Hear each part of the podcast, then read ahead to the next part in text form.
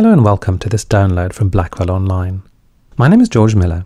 I'm delighted to say that my guest today is one of Britain's most eminent writers, Kazuo Ishiguro.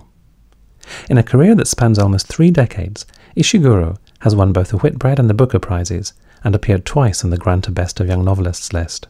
He's written song lyrics and screenplays in addition to novels, but his many fans have had to wait until this month for him to publish his first collection of short stories. It's entitled Nocturnes Five Stories of Music and Nightfall, and depicts the dreams and disillusionments of musicians, young, old, and middle aged. Why musicians? I asked him first.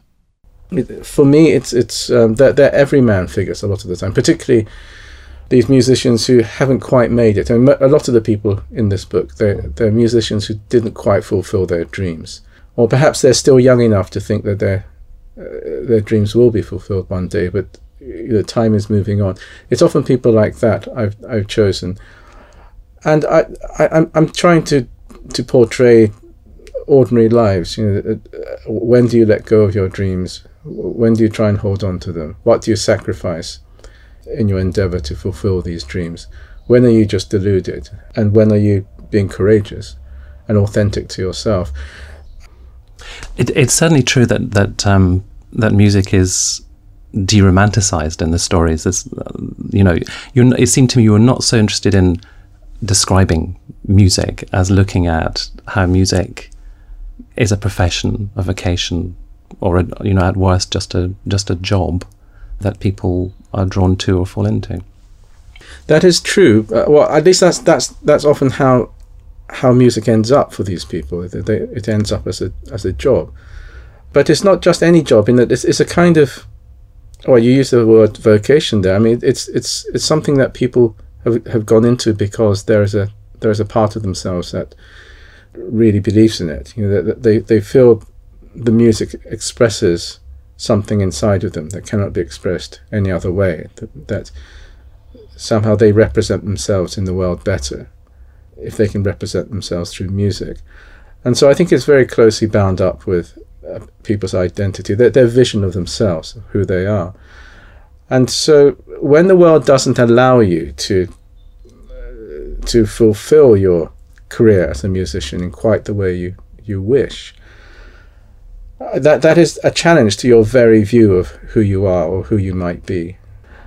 So in that sense, looking at musicians uh, tends to be perhaps uh, sometimes it can be more fruitful than looking at people in other jobs. But I think you can you can do this in you know you, you can look at people in in any kind of area of human endeavor, and I think um, you will find you will find something very fascinating about people trying to fulfill a certain thing. You know, um, I think I chose music for, for because because um, looking at musicians gave me a a chance to, to look at how people struggle with personal dreams. But I think there were other reasons why I wanted the stories in Nocturnes to be bound by music.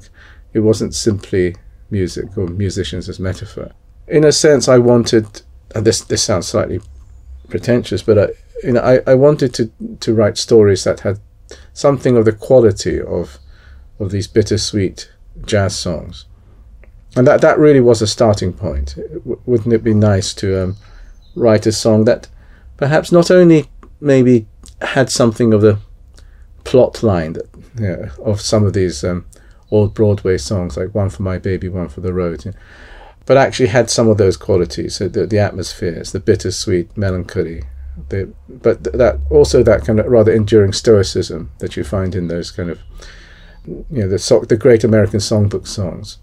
You knew from the start, presumably, that you wanted this to be quite a tightly woven collection of stories. There are five pieces in it, and you've got recurring themes, as you've said, and even recurring uh, recurring character.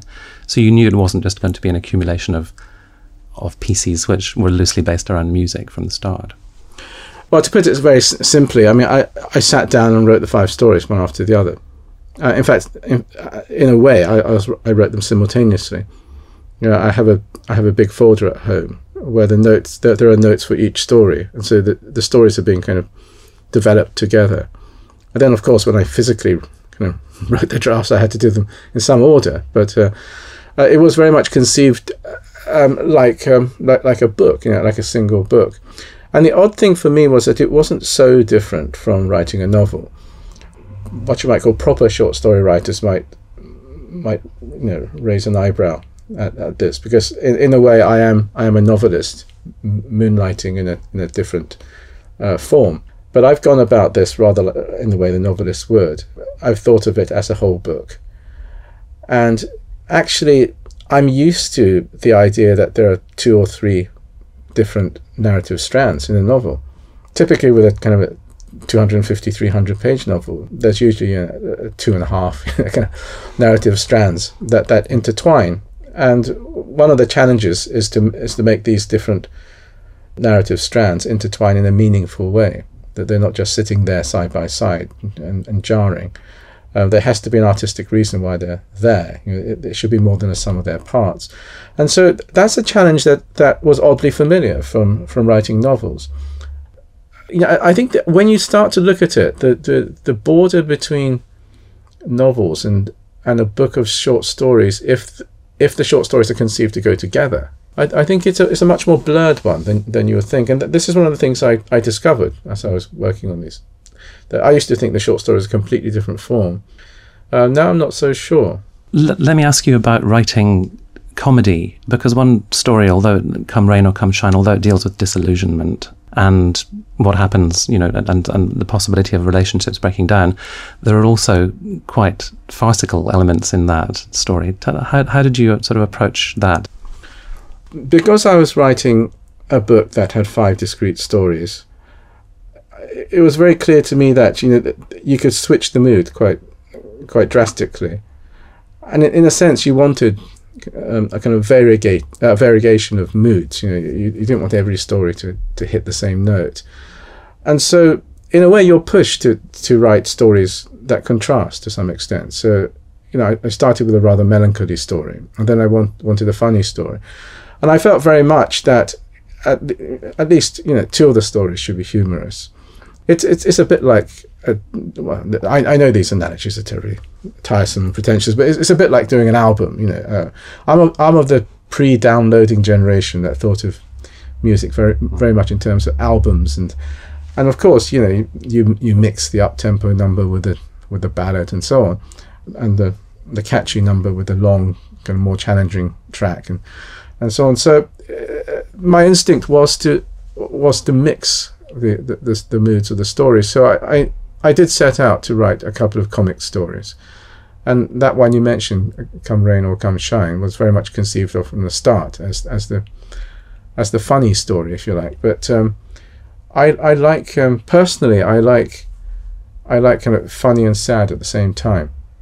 And often often in like straightforward stage farce, there is of course you know desperate tragedy. The best ones do have a sense of, kind of desperate tragedy, kind of welling up behind the kind of the uh, the humor. But also people like Woody Allen at his best in, in the 70s and 80s, I think managed to combine that hu- that humor and pathos.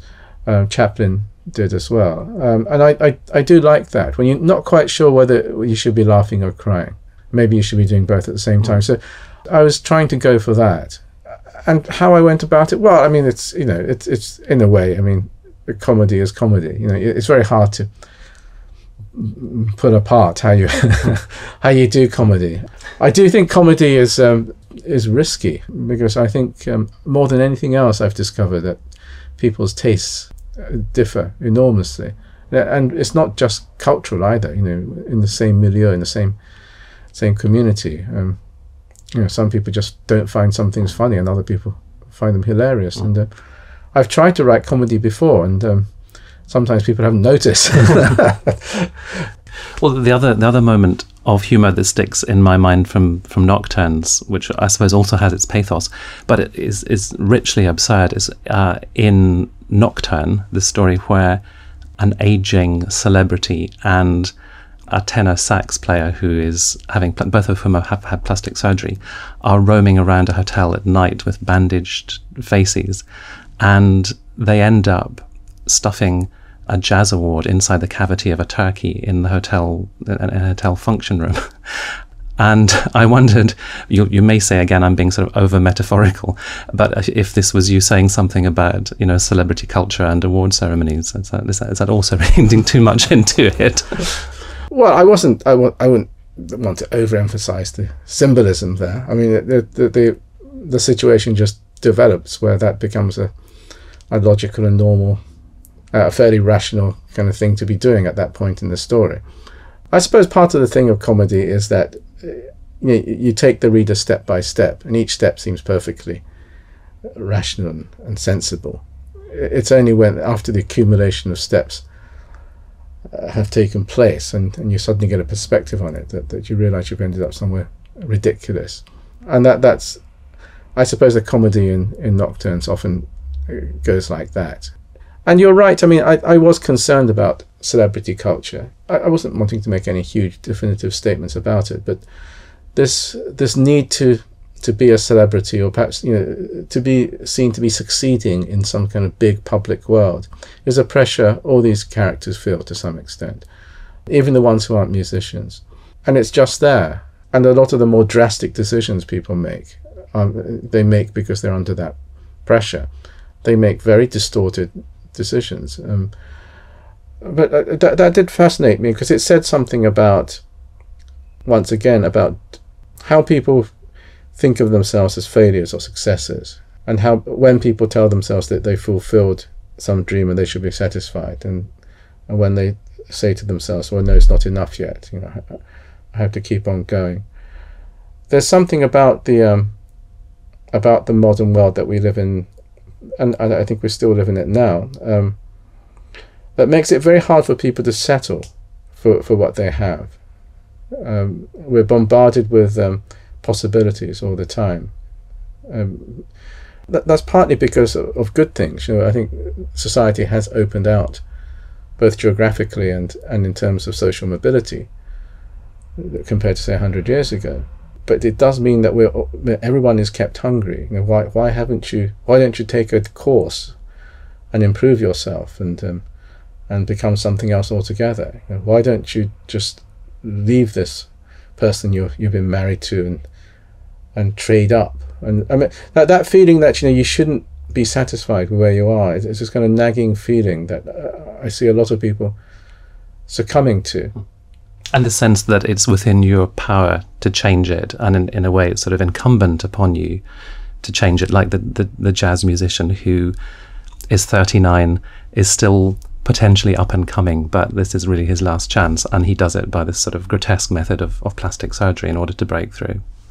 Yes, well, in that, in that particular case, he he's pushed into it. I mean, he doesn't want to do this, you know, but the the the pressures of, of the world all around him, his his wife who's leaving him, his manager, everyone says, look, I mean, you know, it's almost like a, a, a moral imperative. You're not really uh, making enough of yourself unless you give it a proper go, and that means, you know, get your face better because you're not going to be a success in this in this glamorous world, in the show business, you know, unless you, you're less ugly.